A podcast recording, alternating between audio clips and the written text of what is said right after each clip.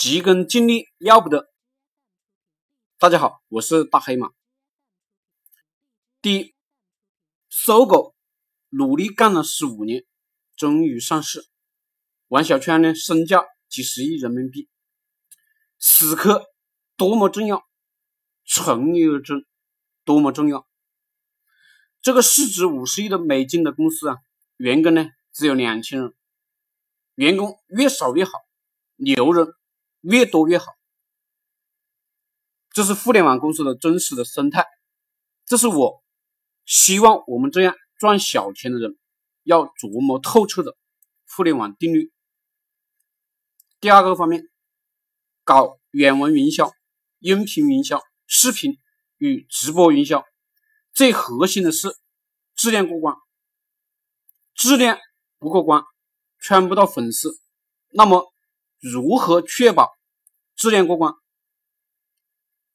基本的做法呢，就是到天涯、搜狐、网易等网站上去找牛逼的同行，得到大家认可的同行，然后呢，在某宝买书籍资料，然后呢，关注微博上牛逼的人，关注公众号上牛逼的人，搬运加改编，就会出来。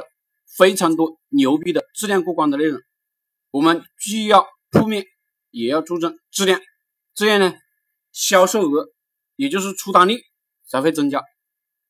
第三个方面，搞公司就是降低成本，疯狂的提升效率，能少一个员工就少一个，都搞创业者，都搞志同道合的人，搞包产到户策略。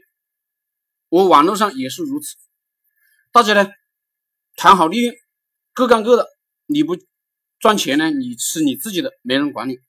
你有本事就跟有本事的人合作分钱即可，这样呢，所有人都有动力。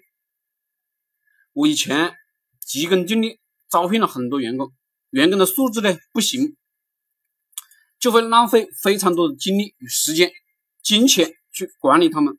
往往呢导致亏损。做公司做项目都要踏踏实实的干，一步一个脚印。有一个公司只做一个项目，只有四个员工，夫妻老板，每天呢大概发出去五十个快递，就只推广朋友圈。员工呢就是用来发快递的，做点报表。大家饱和工作，并不需要招聘很多员工，一个月下来呢。六十多万的利润，我们也要学这样的公司，不急功近利，扎扎实实做好释放价值的工作，粉丝慢慢的增加，自然赚钱。